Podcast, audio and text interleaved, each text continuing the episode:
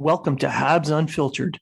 This independent podcast is featured on the Hockey Writers and iHeartRadio, bringing you honest and unfiltered entertainment and discussion on the Montreal Canadiens and hockey news. Your hosts, Matt Smith, Treg Wilson, and Blaine Putney, are proud to be one of your trusted sources. If you are talking about it, so are we.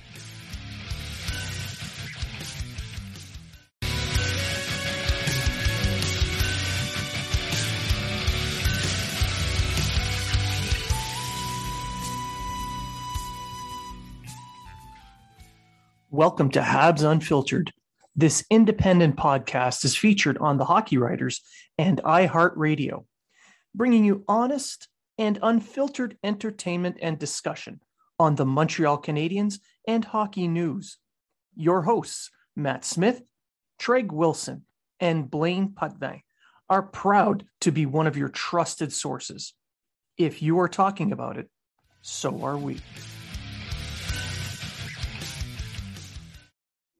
Brace yourselves, winter is coming.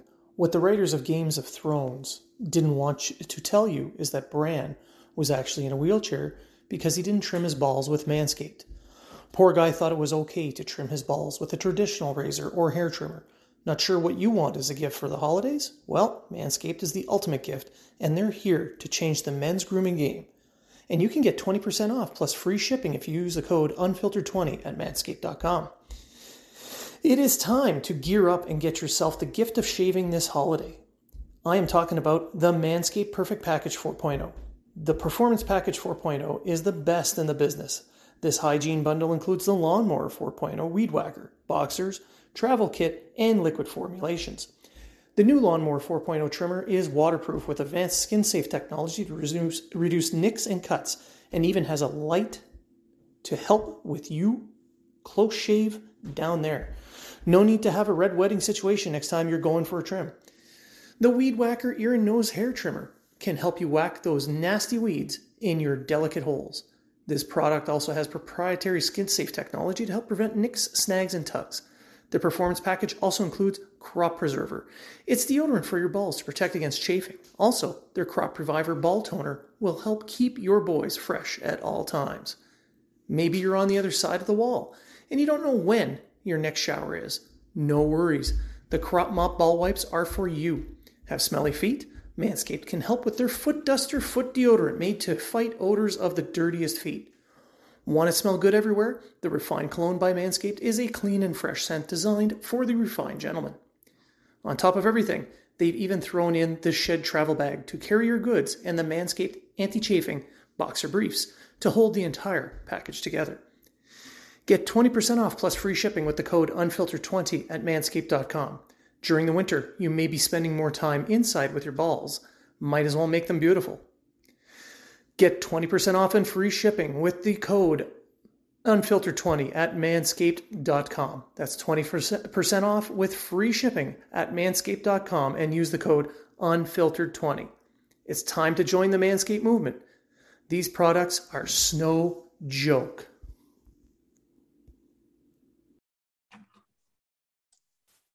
And welcome to Habs Unfiltered, episode 203. I am your host, Blaine Putney, and I'm joined now by my co-host, Matt Smith. Good afternoon. Treg Wilson is unable to be with us this morning, uh, this afternoon. Uh, he sends his deepest sympathies to everyone for depriving you of his greatness, and that is a direct quote.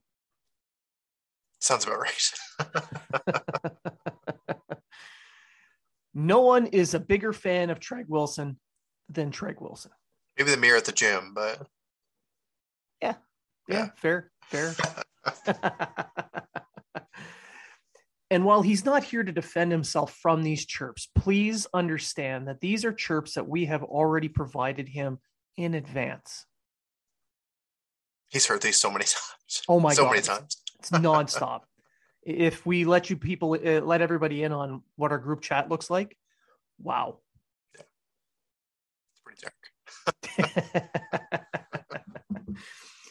All right. So for this episode, we're going to cover off uh, a little bit of the, uh, the Canadiens' last few games. We're going to preview their their upcoming game with the uh, the Bruins, and there's been some, you know, additions to the injury list, which is impressive considering how long that list is. So, first things first, I'll just rhyme off a few names here, and you tell me if uh, this seems like a lot. The Canadiens' current list of injuries Paul Byron, Carey Price, Shea Weber. Jake Allen is now day to day with an undisclosed injury. Uh, it looks like it could be a concussion. We'll talk about that in a little bit. Uh, Perreault, Joel Edmundson, Cedric Paquette, uh, Jonathan Drouin, and Mattias Norlinder is back from his conditioning stint, but he has yet to play a game. So that's that's 10 people. Yeah, 10 it's players. enough. it's enough. Yeah, the Canadians are, I believe, second now in the NHL for man games lost, Yeah, I can believe that. which really hurts a team that was coming in with some holes in its lineup already to start the season and coming off that uh, that playoff hangover. So they're not doing themselves any favors here. No. Now, And the first name Go ahead. Go and, ahead. and the first name on that list is Carey Price. So you, you, we got a little bit of news on him. Matt, why don't you fill us in? I just hope that he's coming back soon. no, it seems that he's uh, he's starting to starting to skate a little bit and meet with the athletic trainers and everything. So hopefully that's going to lead to some good things, and he's going to be back sooner than later. Um, still seems that we're not 100 percent sure when he's actually going to be back on the ice, practicing with teammates, if he's going to go to Laval for conditioning, etc., or if it's just going to be a fast track to uh, to the NHL, especially with Allen down. Um, you know how Price is. He wants to be able to be there for his teammates. He wants to be able to play. And uh, if Allen's missing any period of time, he might just step up like he like he does and uh, and jump right back into game, uh, right into game shape. Who knows? Well, the uh, the latest word out of Montreal was that he had completed a an off ice workout doing a simulation of movements that goaltenders do. So I'm guessing up downs and some side to sides on a uh, on a slide board, and things seemed like they looked.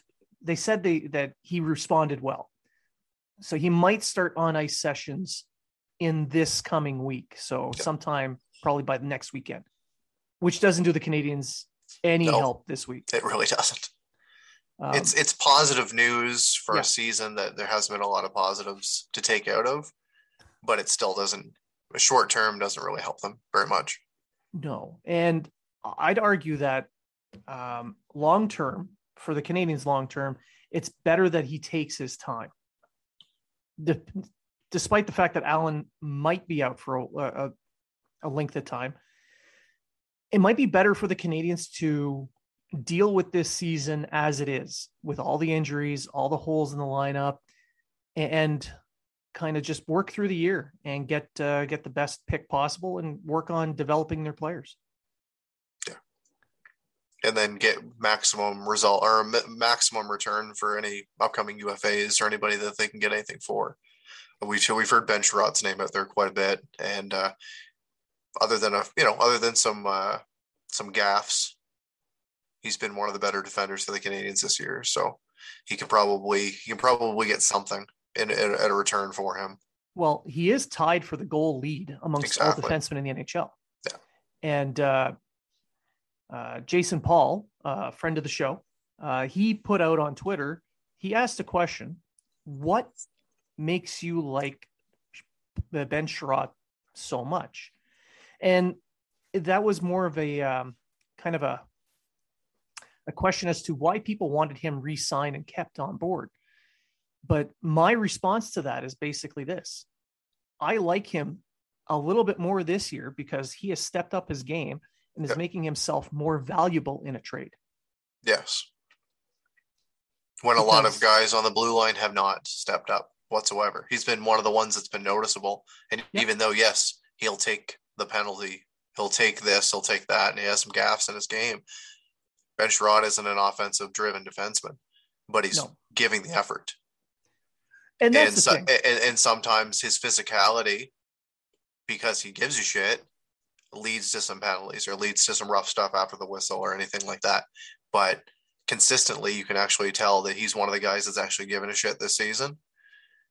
When someone like Petry, we're gonna, talk to later on, he's been very inconsistent and he's already talked about doing too much and trying to find his game and then we've you know he had a couple good games and then you know he's he's a like a shell of his personal like of his old self he's not the defenseman yeah. that we thought was going to come into this season and uh, kind of fill that void that uh, that Weber has left and really step up on the blue line and be that uh, that number one defenseman that the Canadians are looking for.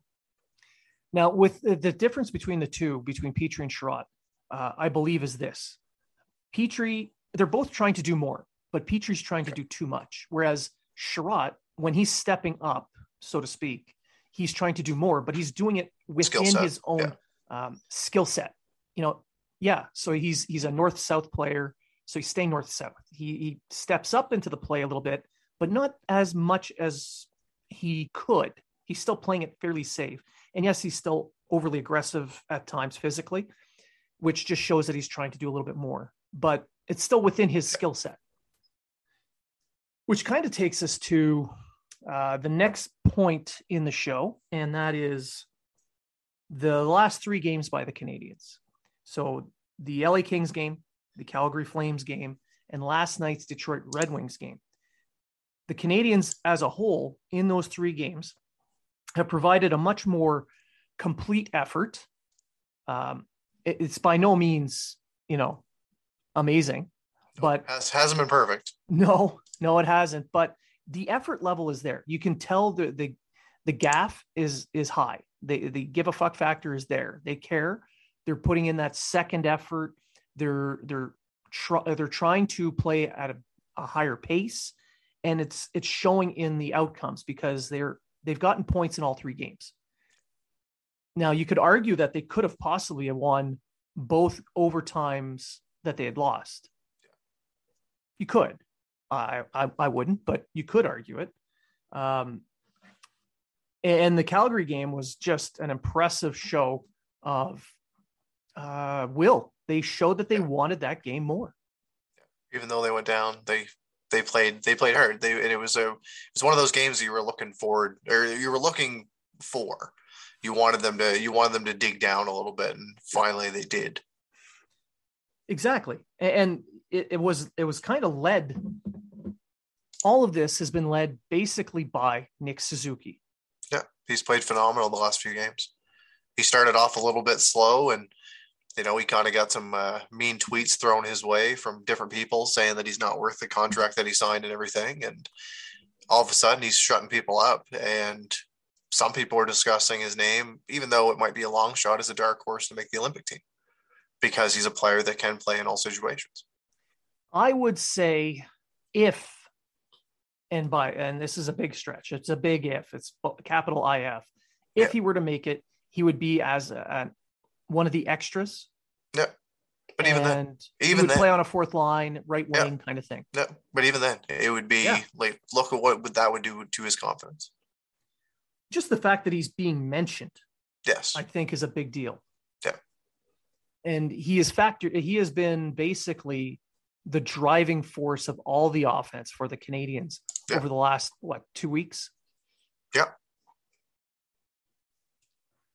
so, I mean, that bodes well. Like he's playing to the level of his extension already.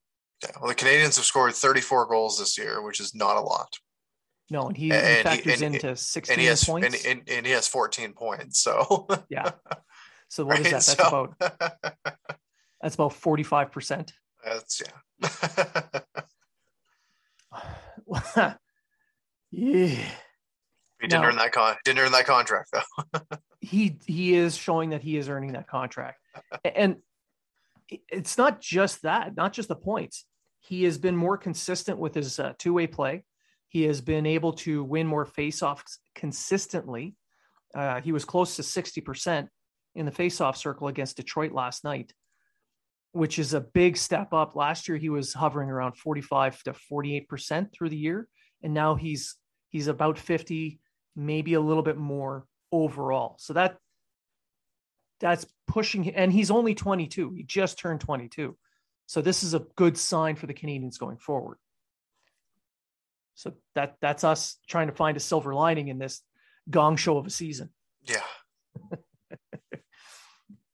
Uh, another silver lining, uh, I think, recently has been Ryan Poehling. Yeah, he deserved his call up after you know he he, he started the season very well with Laval, and he went down with the injury, and it was like, oh shit, here we go again. yeah, pretty much. Because that's what seems to happen to him. It happened last year. He was playing well. All of a sudden, he was injured, and that was kind of a, you know, season went away. This season, he started off well, got injured. Holy shit, it's going to happen again. But he came back and he, he played well in the games that he returned, and he earned the call up. Obviously, uh, losing like a, a number one center like Cedric Paquette definitely, you know, definitely helped his chances of getting called up. But um, Poehling is is he's looked impressive in the last couple of games that he's played. Uh, scored his first goal of the season last night. Was assisted by Pezzetta, who picked up his first uh, career NHL point. Who I thought who I thought skated hard throughout the night, even though he only played about eight minutes. Um, he was he was noticeable. Took a couple penalties, but he was noticeable on the ice for when he was there. He showed some good um, bursts of speed, and uh, we'll see when uh, some of these um, healthy bodies come back eventually. Uh, guys like Perreault, guys like Drouin, et cetera, who's going to be the first guy that gets going to get sent down? Is it going to be a Pezzetta? Is it going to be a uh, a Belzile, et cetera? Yeah, and I think I think Poehling is making his case to stay. I think um, he is too. Absolutely. He um he he barely played ten minutes in his first game. Yeah. but he looked good. Like that fourth line was is yeah. clearly an AHL line. Him, yes. Belzile, and Pezzetta, but they generated a ton of energy, yeah. getting pucks into the offensive zone, keeping it down there, generating some shots, throwing a couple of big hits, and yeah. then last night's game against Detroit, uh, doing the same but generating some actual offense. And uh, that line with Poehling as the center, Poehling was over 60% with his expected goals for. And we saw his, that uh, when went, minutes. Yeah, when Le- Lehkonen went down after he made that incredible no look pass to Wideman to tie the that game. That was gorgeous. It was gorgeous. Yeah, it just looked like it was in slow motion. Um, but after he went down, that led a, a, gap on the wing. So we saw Poehling take a couple shifts on the wing with uh, with Evans and uh, Armia, while that was instead of them just using a winger like Pezzetta or Belzile, they used uh, they used Poehling kind of sparingly until yeah. Was back on the bench. And they also kind of spotted him uh, some different lines and combinations after penalty kills and power plays, and he included yeah. some power play time. So yeah. he is he's earning more of the coach's uh, uh, trust, it would seem, and and he sh- and he's showing that he belongs because when he's given those opportunities, he's noticeable. He is yeah. uh, he's playing within his his skill set, which I think is extremely important for a young player, especially one that wants to actually stick with the team. Yeah. He's not he's not going to be concerned about having to be the guy to carry a team. Just play your game. Yeah. Um, and he's doing it. And, and as for Pezzetta, I love the fact that Pezzetta got his first point. You know, being a uh, the former captain of the Sudbury Wolves, my hometown team, Oh, I loved watching that. And I'm starting to get kind of tired of the penalties that they're calling on him. Yeah, some of them like, are a little much. Yeah, it's like, oh, Allen didn't tag up at third base, so the yellow card was thrown, and the ruling is in. Pezzetta gets two minutes for a hair gel violation. Like, what the yeah, hell? Man? Some of it's a little bit weird. Some yeah. of it's just like, and this happened against, I think it was against Calgary. I tweeted about it. Yeah. When everyone just kind of like rushed him and he was the one. He was the one in the middle, and all. And he was the only, and he's the only one that took the call. There was four Flames jerseys piled yeah. on top of him, and they pulled yeah. them all off, and they're like, "You know what? You at the bottom, it's that guy." yeah. Go to the box, Mister. Your hair is so gorgeous. I'm jealous. Yeah. that should be the name of the show. Pezzetta's hair. You know, like. I swear they're jealous of his hair. But more to the, the the Detroit game itself, um, going back to that, the game started off extremely well for the Canadians. That first period, they played very strong. Uh, and then Petry trying to do too much again ends up pushing Dylan Larkin off balance, and Yeah. Larkin just just runs over Jake Yeah. Allen. Like Allen had no chance to set himself for that collision or prepare himself whatsoever. Yeah. And I am not blaming Dylan Larkin. I want to make it very clear No, no, no, not at all. he he maybe he could have tried to jump out of the way more but i mean we're talking to like a, a tenth of a second here so i can't see how the argument for dylan larkin to try and avoid that is is valid at at Yeah. that speed i can't see it And the and like as you said, Petry on that play was trying to push too much. Yeah. And the play itself wasn't wasn't looking that bad. And then all of a sudden he just kind of pushes the puck up the ice and loses it, loses a foot race with a guy that can really skate. oh One of the best one, right? One of the right, one of the best in the league. oh yeah And all of a sudden he just pushes him and he torpedoes into Jake Allen and we know the rest from there. Yeah, and now Jake Allen, he uh, he shook it off and he stayed in. Yeah. but he uh, he end, he ended up getting pulled out, and it's not because he said that he felt, you know, anything at all. Yeah. but the the concussion spotter did Yeah. did pull him out. Um, after the game, uh, Ducharme was talking about uh, about Jake Allen and mentioned that as the night wore on, uh, he, he started to feel a little bit worse. So, yeah, I'm not. I wouldn't be surprised if he misses a few days, maybe a week, with uh, concussion-like symptoms. Yeah. Well he took the impact and then obviously his helmet come off as well. Yeah. and it looks like his head kind of hit the bar. I'd have to go back and look at it, but uh, you know the helmet came off, and you just we just hope that the guy's going to be okay because this is not a position that the Canadians need to lose a body. no. No. right? uh, it, it was bad before, like we went through the list earlier, but this is a position that they do not need to lose another another goalie because a guy like Montembeault, he's not going to be the guy that's going to be able to, uh, you know, hold down the fort until so until either Price or Allen comes back and uh, reclaims the number one spot. Yeah. See, I've been I've been fairly vocal that I would have just called up McNiven to Yeah. to play as that backup role, but claiming Montembeault on the uh, the waiver wire made it look like Bergevin was doing something. And when Montembeault stepped into that game, it's not like the uh, the Canadians did him any favors either. That's true. That's He's true. been sitting on a bench for what a week and a half, not playing, and then you just throw him in mid game and say, "Well, best of luck." Yeah. But you look at the goals that he gave up. The first one he gave up, hug your post, right? Stand up, hug your post, don't go down. There's no way, there's no reason he had to go down early, in my opinion. And it was a well placed shot. We saw, well, fuck, we saw Caufield do it earlier in the day. Yeah. It was it a shot from pretty much the goal line. And it went Just over, short, right? Exactly. And it went in. Yeah. So that one there, I was a little bit skeptical of. And the second one, he got a piece of it, but it still made it through. And that was less than a minute later. Yeah, and that was the first two shots he faced. That's right. And then after that, he kind of held down the fort, made some big saves. Yeah. And then uh, overtime was just kind of a debacle. Like it looked good for a little bit. Unfortunately, a turnover leads to a two on one up the ice, scramble, scramble. And, uh, you know, he's got a wide open net to shoot at, right? So, Yeah, and that that overtime, that's that I I don't blame Montembeault whatsoever for the I don't overtime. for overtime, I don't. no no no no. No.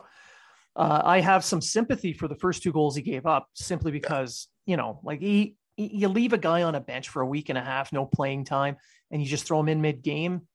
You're that's the kind of stuff you're going to get with a guy who is is an AHL call up That's right. borderline backup. Yeah. I was hoping because he came into the game at the like the last minute of the uh, first period. Yeah. I thought maybe get a little workout in, get warmed up, get stretched out, whatever. Um, during the intermission, come in, be a little bit loose, etc. That was not the case. No, but after the uh, after he let in the two goals, I think he had the right mindset. He said, "You know what? I can't change anything that's already happened. I'm just going to focus on what I need to do next." Yeah. And, and he held the he held it down, and the Canadians were able to to get that goal uh, thanks in large part to uh, Artturi Lehkonen's Yeah. amazing back no look absolutely. backwards pass. And it was a hell of a shot by Wideman, who I think in total, really, he, he probably played one of his better games of the season. I think so. And uh, that kind of gets me to my next point. And we've we didn't talk about overtime up till the other day because they only played they had only played their first game. Yeah. In overtime. Now you've got another one. And once again, we saw Jeff Petry, we saw Chiarot, and then we saw a goal on the other side of the ice. Yeah, the personnel decisions for three on three overtime Yeah. continue to. And this baffle. was a problem. and this was a problem when Julien was on there as well. they they're not they're not playing to win. They're playing it safe. Yeah, because we see we see like they bring out their first line and they're like okay these are the guys that we think are going to score. These are guys going to be the best give us the best opportunity to win. After that it's like defensive line. And then it's like okay Yeah. let's put Petry back out okay defensive line. Like with how like Wideman is not the do all end all offensive minded amazing end to end player. However, with the game mm-hmm. that he had, he scored a very nice goal. He had, and he assisted on Poehling's goal. Yeah. Give the guy a shift. That's all. Yes. I, that's all I'm going to say. In you in a three on three overtime, I am I, I I can't understand how Wideman didn't get a shift or Romanov didn't get Yeah. a time uh, get some time out there. You look across you look across to Detroit and they they started with a line of uh, Seider and Bertuzzi and Larkin. So they went with speed, skill, mobility. Yep. They they were playing to win. Yep. You know, and it worked. So why can't the Canadians take out a line of like throw out a line of uh, Suzuki and uh, put Romanov or Wideman out there? Like you, there, they've there's there's a ton of heck Poehling. You could have put Poehling out there. He he was having a great game. Yeah. Good speed. Why not? Yeah. I mean, It's, it's, like it's uh, frustrating to watch. It gets to overtime, and you're pretty much hoping that the Canadians get through the overtime. yeah, but then you look at it, you're like, if they get through, it's a shootout. Yeah. Damn it. I give them a better chance at a shootout than winning in overtime, though. Yeah, and Montembeault would probably have a better chance of stopping a one-on-one. Right. So, Yeah. But overall, I thought the Canadians in these last three games, compared to the beginning of the season, have been a much different hockey team, and Yeah. it's it's showing a lot better now. They play Boston tonight. Uh, as we record, it's uh, three o'clock Eastern. The Canadians are going to be playing at seven o'clock Eastern against Boston. They've called up Cayden Primeau, who are who has joined the team in Boston. Primo played college for Northeastern in Boston, and I am fully on board with putting him in net to play tonight. I mean, you, you do the call up. You don't call up a guy just to sit on a bench. You, if you're going to do a call up of someone to sit on a bench, it should have been McNiven. So if you're calling up Primeau, it's to play him. That's my opinion. Yeah. So I've got a quick, uh, I got a stats here, and then I'm going to get into a little bit of team comparisons, kind of to get into the next game. Uh, so Primeau this year, uh, he's made nine appearances. Uh, came in, I guess, on a relief in one of the games, and uh, four and four this year with a 2.41 goals against, a 916 save, and he's got two shutouts. So respectable numbers for sure. Um, seems to be playing with a little bit more confidence, as is the team. Um, they're not the powerhouse that we saw last year with uh, with Boucher or not Guy, Guy Boucher, not Guy Boucher, uh, Joel Bouchard being the uh, being uh, behind the bench. Um, however, they're still playing pretty decent hockey. So, looking at the Canadians game tonight so against the Boston Bruins, um, likely we're going to see not Jake Allen. Let's just say that. And um, we look at a little bit of a team comparison, which is a little bit uh, a little bit hard to believe. The Canadians have played more games than Boston. Boston's only played 12 games, and uh, Montreal's played 16. Um, but right now, you look at goals for Montreal's only got 34 goals this year, which is 28th in the league. Boston's only scored 35 goals. Yes, there's less games. They've only scored, but they're 27th in the league. Power play. Uh, Montreal's 28th. Boston is sixth. Penalty kill. Montreal's 29th. Boston is 13th. Goals against, I'll throw that up there one more. Montreal is 30th, and Boston is sixth.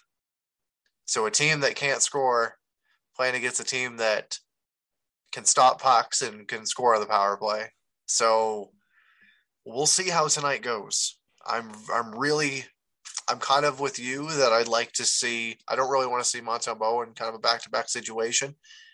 Even though that Primeau played yesterday, I'd give him the start, and then hopefully, um, come Tuesday, I believe they play the Rangers. I'm not gonna, you know, I'll cross my fingers that Allen might be back in time for that, but maybe it'll it would give uh, Montembeault a couple days to recover and relax and then maybe he would get that start if if Allen isn't back. Yeah, yeah, I think that would be a solid plan if they followed that plan. I think that yeah. would that would actually be a very good way to go. Uh, but for me, uh, for me, the biggest the biggest reason that I would want Primeau playing tonight is because this is his return to Boston. Yeah, you know, it, we yeah. seen how many times have we seen some no name, uh, unknown call up AHL backup goaltender for any given like any insert name of team here gets called up to play in Montreal and then pitches a friggin' shutout or something. If he's French, understand. Yeah, yeah. Or he's gonna score a hat trick. Yeah. yeah. Or he's a French goaltender who pitches a shutout with a hat trick. Like yeah. it's just yeah. it, it's if it's against Montreal, it probably happen. Yeah. yeah. It's ridiculous how it works that way. It's that motivation factor. And I think in Primeau's case, that could actually work to Montreal's favor. Yeah. Someone who's played in Boston, playing for Northeastern. I think the last time he played there, they won the Beanpot, which is a big deal for teams in Boston to win. And playing in TD Garden means something to him. So why not? Why not give him the start? He'll be motivated. Give it to him. The thing I'm looking at is both teams are coming off a back to back.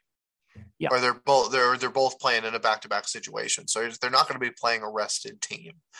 The only thing is is that Pastrnak, Bergeron, and Marchand are playing the way that they can play. They are playing very well. Marchand's got 18 points this season. Bergeron's got 13 points, and Pastrnak's got 12 in 12 in 12 games so far. And then you still got you look down their lineup, and you've got you know, you've got guys like Taylor Hall, you've got Foligno, et cetera, et cetera. They, they've got they've got depth.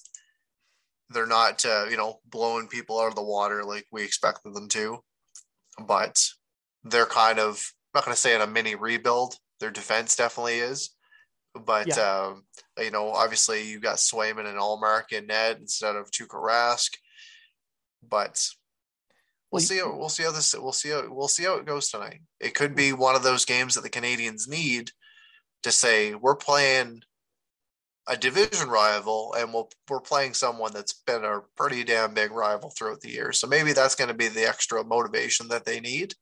But a lot of the guys that they were rivaled with are no longer with the team anymore.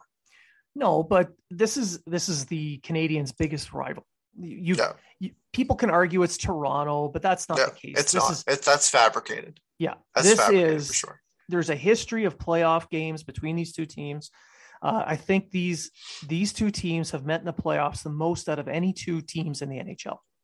There is an actual rivalry here. Players hate each other. There's there's still a little bit of an overlap of some players who have actually played against each other in the last few years, uh, and, and, namely that perfection line with uh, led by Bergeron they've they've been they've been in this rivalry for a few years themselves. So I can see the motivation for the two teams.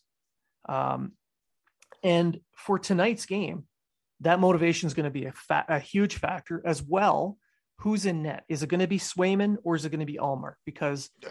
If it's if it's Swayman, Swayman is their their rookie, but he is by far the better goaltender of the two. He's played better, yeah. Yeah.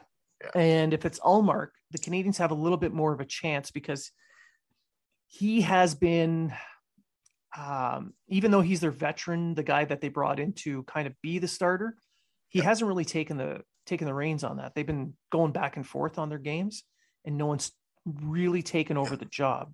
So Swayman Swayman played yesterday, the five two win. Uh, Boston more- beat. Yeah, Yeah. Boston beat Boston beat the Devils yesterday, and Swayman made twenty seven saves. So, So more than likely, it's going to be Ullmark tonight, and Yeah. he is he's um, you know he's got over three goals uh, three goals against. He's he's hovering at around 900 with a save percentage, and he gives up a weak goal every, like a banana almost every game. So that that could help the Canadians, especially in a back to back. Um, and that's another reason why I'm hoping they throw Primeau in because if you have you have a young guy who's that motivated to play in a in, in a place that means something to him, that could incentivize the skaters to step up their game a little bit more. very much so.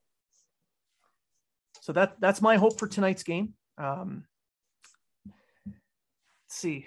Do you, do you got The any? one the one thing I'm hoping for is I really hope they fucking get rid of that Kulak Savard pa- pairing. I've brought it up so many times last night, but last night like they were minus two last night, and the Romanov uh, Wideman line was a plus two. you know, but I I'm don't. kind of but I- but but I don't think they're going to take Chiarot away from Petry because right now Chiarot's kind of sheltering Petry. what I could see happening is they've been looking for a game to get uh, Norlinder in. So I could Yeah. see him taking Kulak's spot tonight. It could be, yeah. And if that's the, if the only thing is, if that's the case, do you put him in right away with a guy like Savard, Yeah. or Yeah. or do you or do you move Romanov up with Savard like he was before, and you kind of use that third line more sparingly? Me personally, I would put Romanov with Savard, but knowing Ducharme, when he swaps somebody out with someone who was scratched, he puts them the exact same way. Yeah, which is unfortunate.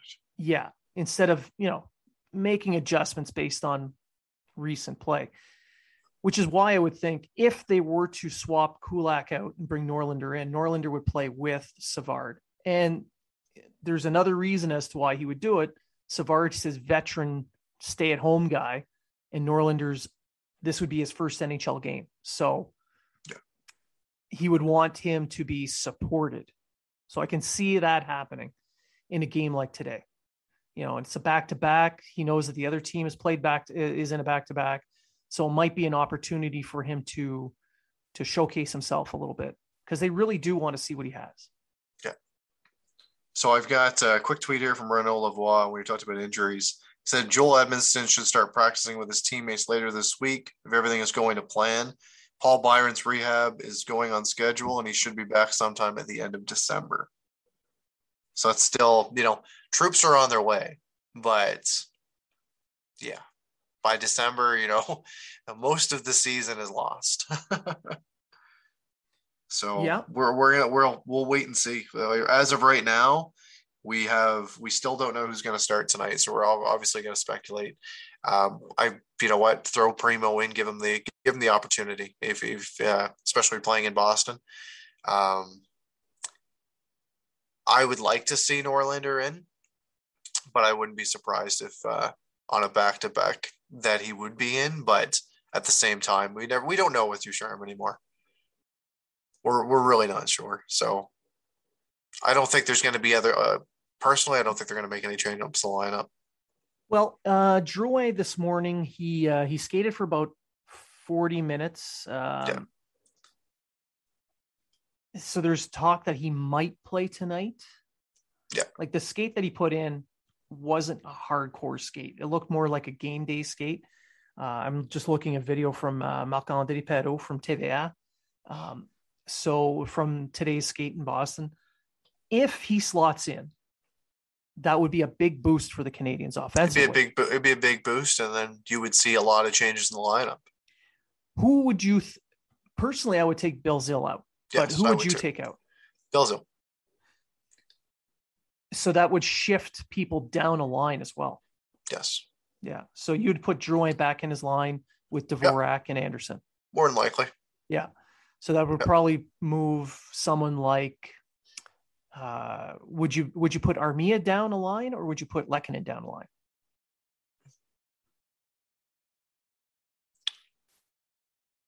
I'd probably, I'd call. probably, I'd probably do Lehkonen because I think that Evans, Evans could use the uh, the guy that can make a little bit of space for him on the boards. Yeah. They could be a tougher defensive. They, then you would have kind of more or less two defensive lines that can maybe pop one, especially against a team like Boston. Uh, and I, I I agree with you, but the reason I would put Lehkonen down on the line with uh, with Poehling and Pezzetta is because those two have been playing uh, more up tempo and Yeah. more energetic, and I think Lehkonen fits in better. Yeah. So I, I the reasoning for keeping Armia with Evans, I agree. That's that's an excellent reason, but I I would add that putting Lehkonen down with Poehling and Pezzetta. Who, who drops out of the top six? Exactly. Who To does? Foley. Um, I would say they're- Toffoli stays in the top six because it's against Boston. They're a little bit more defense. uh, You, you you want your defensively sound players in your top six, and Hoffman has some deficiencies there. Yeah. Even so you though- drop drop Hoffman down with Yeah. Evans and uh, Evans and uh, Armia Yeah, And then you you play him on your top power play, obviously. And and your second power play if you have to. uh, you know, honestly, the power play, I've noticed that um, we'll we'll switch to that now. Sure. Um, they uh, Ducharme has been playing his power play for that first wave for about a minute and a half. I think that's that's a and it's showing that it's it's actually improving. That's that's important. I think that's an important point to to to show off is that while they're not scoring as many goals as you would want, and Yeah. you mentioned their their percentages, uh, I would They're- say, what's the word? Abysmal. Yeah. the thing is, their puck movement has got so much better. Yeah. But it's always the extra pass that they have to make. And it's usually not the defense get like fucking like fucking it up for them. It's Yeah. them doing it themselves. They're like, oh, well, I'm gonna make the extra pass, and then you know it tips off someone's stick and goes out of the zone, or they make this no look pass, or they make this uh pass back to the blue line and the the defenseman's nowhere near it because you've only got one guy back and it just gets thrown into a, an open void, right?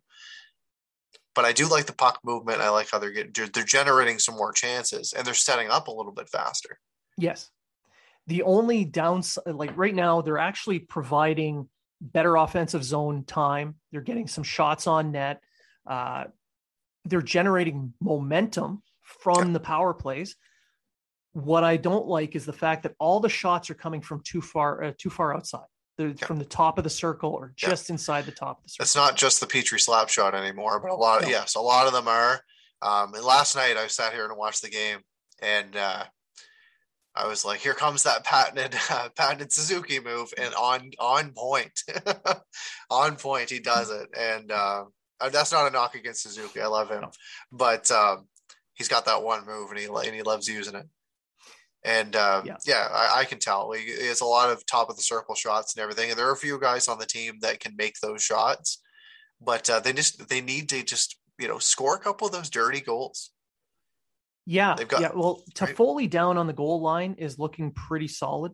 Yeah. What I would change though is I would I would uh, swap Suzuki and Hoffman's sides Yes, in that one three one because Yeah. they're playing uh, like Suzuki's on his on his off wing, but he's Yeah. not the shooter. He's the he's the guy that generates the the chance.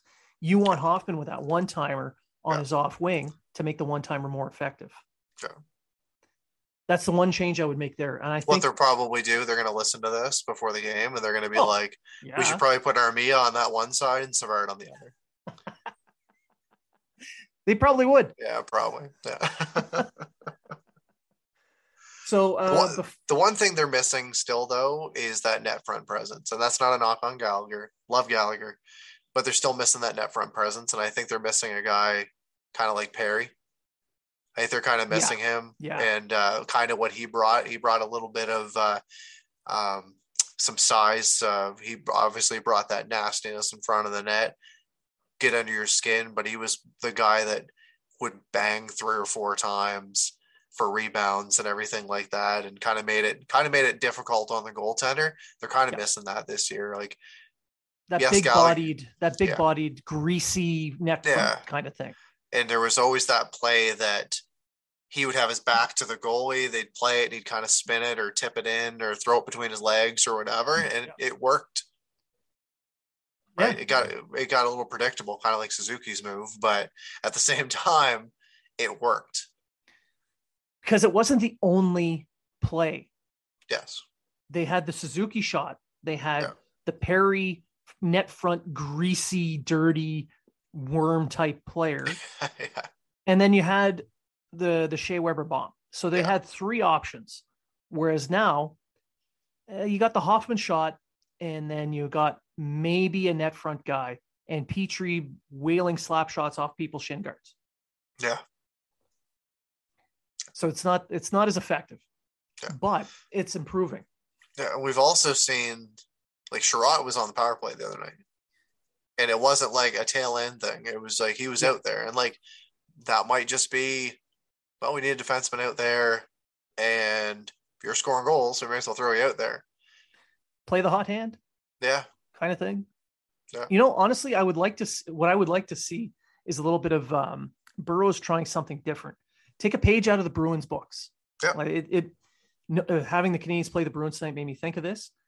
What they used to do with Chara, throw him in front of the net. He was they just used to do the a, same. They used to do the same thing with Dustin Byfuglien. That's right. Yeah, Yeah, with uh, Chicago and then Winnipeg. Yeah, Um, Bufflin was the size of three players in front of the net. So Something like that. Throw Chiarot in front. I mean, he's a big Yeah. guy. He's greasy. He he doesn't have the hands of a of a Corey Perry whatsoever. That's right. But but try moving him. That Yeah. there's some effort involved. So try something. Yeah. Just try something. That's my point. Um, but before we sign off, do you have any predictions for uh, for tonight? I can't say that I don't. I'm not even going to make one for this one because I don't know who's going. to I don't even know who's going to start in it. We'll make if that. I knew who, all right, I will. I will think. I'm going to say Primeau's going to start tonight. Okay. If they call them up, they call them up, they're going to start him tonight, and they're going to give Montembeault the night off. And if Allen misses any time, he'll play on Tuesday against the Rangers. Okay. And my I'm not going to say. I'm not going to say a score prediction though. No. My prediction is going to be that if anyone listens to the uh, the NESN broadcast, they'll get pissed off by just how much of a homer Edwards is. there you go. There's my Yeah. prediction. Yeah. People were complaining about the Sportsnet broadcast last night against Detroit. It's still going to be much better than that garbage from NESN. Like that was bad last night. it was. wow like pretend like you're you know blink twice if you're if you've been kidnapped you know like my god put Yeah. some energy into this Yeah. I did. What I did like about that though is most of that was driven by Gary Galley, but uh, but Rob Faulds. Rob Faulds was called up, and I thought he played. I thought he did a tremendous job calling that game last night. there you go He did a very, very, very good job. If uh, if you guys don't know who he is, he's usually a guy that calls games um, for the Canadian Hockey League. Yeah. Usually, see him out there with RJ Broadhead and Sam Cosentino and all them. He's usually the uh, the guy on the ice with the players uh, doing interviews. And yes, he does call the occasional game.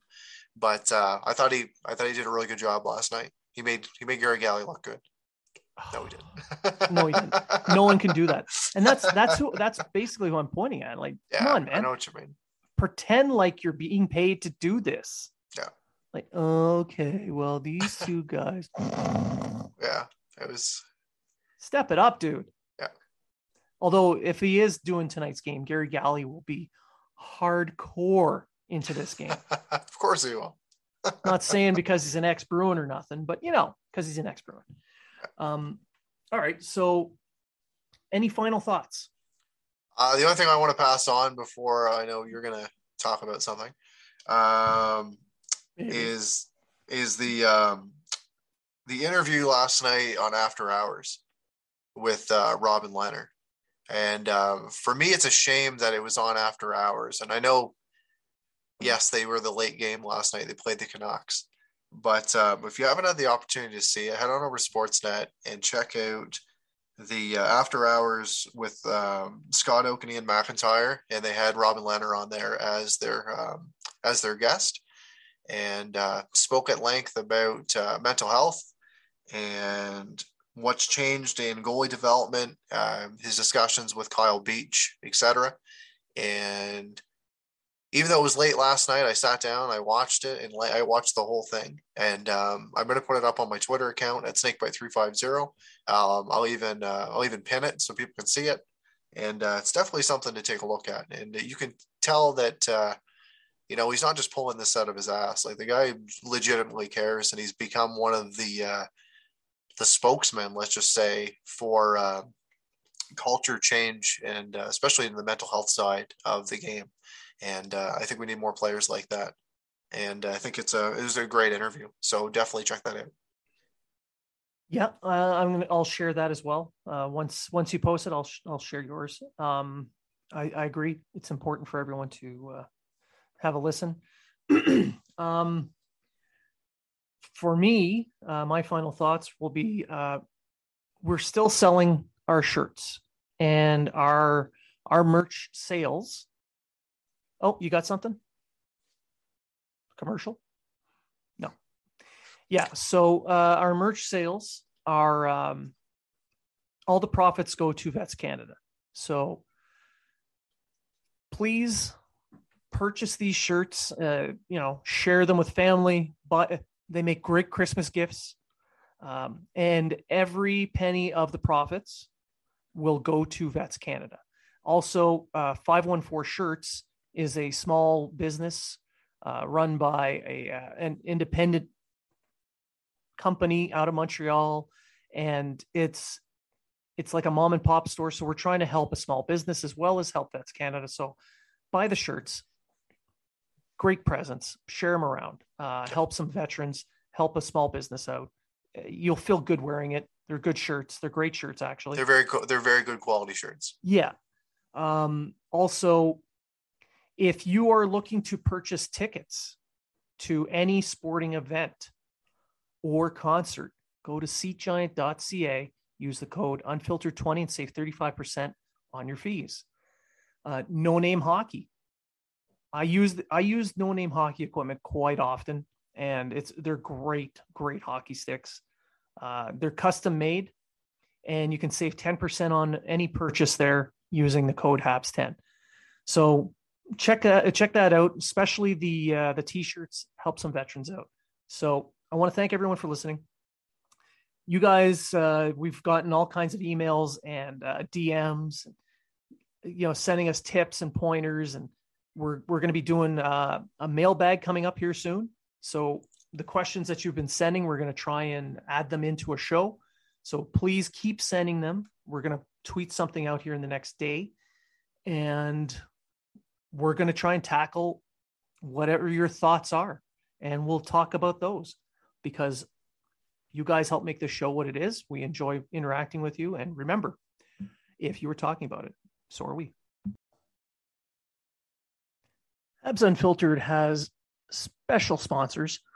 Uh, go to seatgiant.ca to save 35% on all your fees when purchasing tickets to NHL, CFL, Major League Baseball, concerts, whatever event Seat Giant sells. Use the code unfiltered20, save 35% on your fees. Go to builtbar.ca and save 10% using the code unfiltered20 on your purchases online Go to East Coast Lifestyle and use the code unfiltered20 to save 20% off your purchase of any clothing at East Coast Lifestyle. Also, Lift Life. Go to liftlife.ca and use the code HABS10 to save 10%. And for a special promo until Christmas, Habs Unfiltered will be selling t shirts in conjunction with 514 shirts if you purchase one of our shirts, the entire profit for the sale goes to Vets Canada. Vets Canada does work to end veterans homelessness across Canada. So let's help a great cause and wear a great shirt.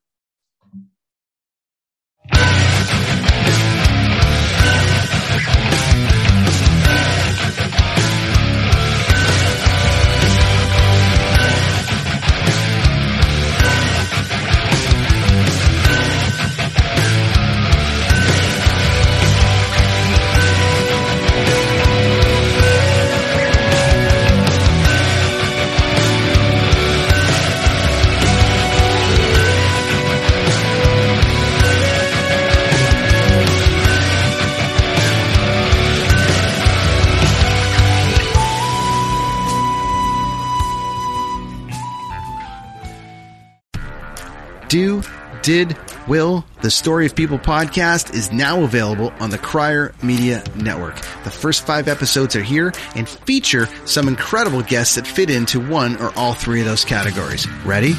Tara Sloan from the San Jose Sharks Undercurrent podcast at NBC Sports.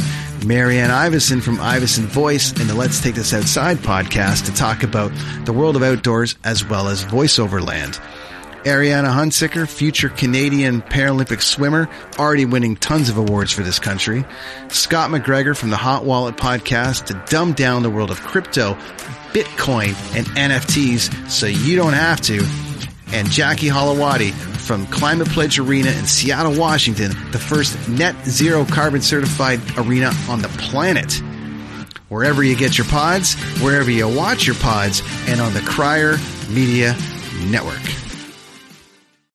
I'm Jeff Woods, and I'm shining a light on music and the rock stars who make it. He just was one of those people, he, he stood out. He was a magic guy. He really was a magic guy. All, we all have faults. He had the same amount of faults as we all have. This was before Led Zeppelin. Robert was full on. I mean, he was Led Zeppelin without the band behind him. He had the hair, the jeans, the whole thing, you know, and he was amazing. The Records and Rockstars podcast, heard around the world and yours to hear wherever you get podcasts. All the episodes from JeffWoodsRadio.com.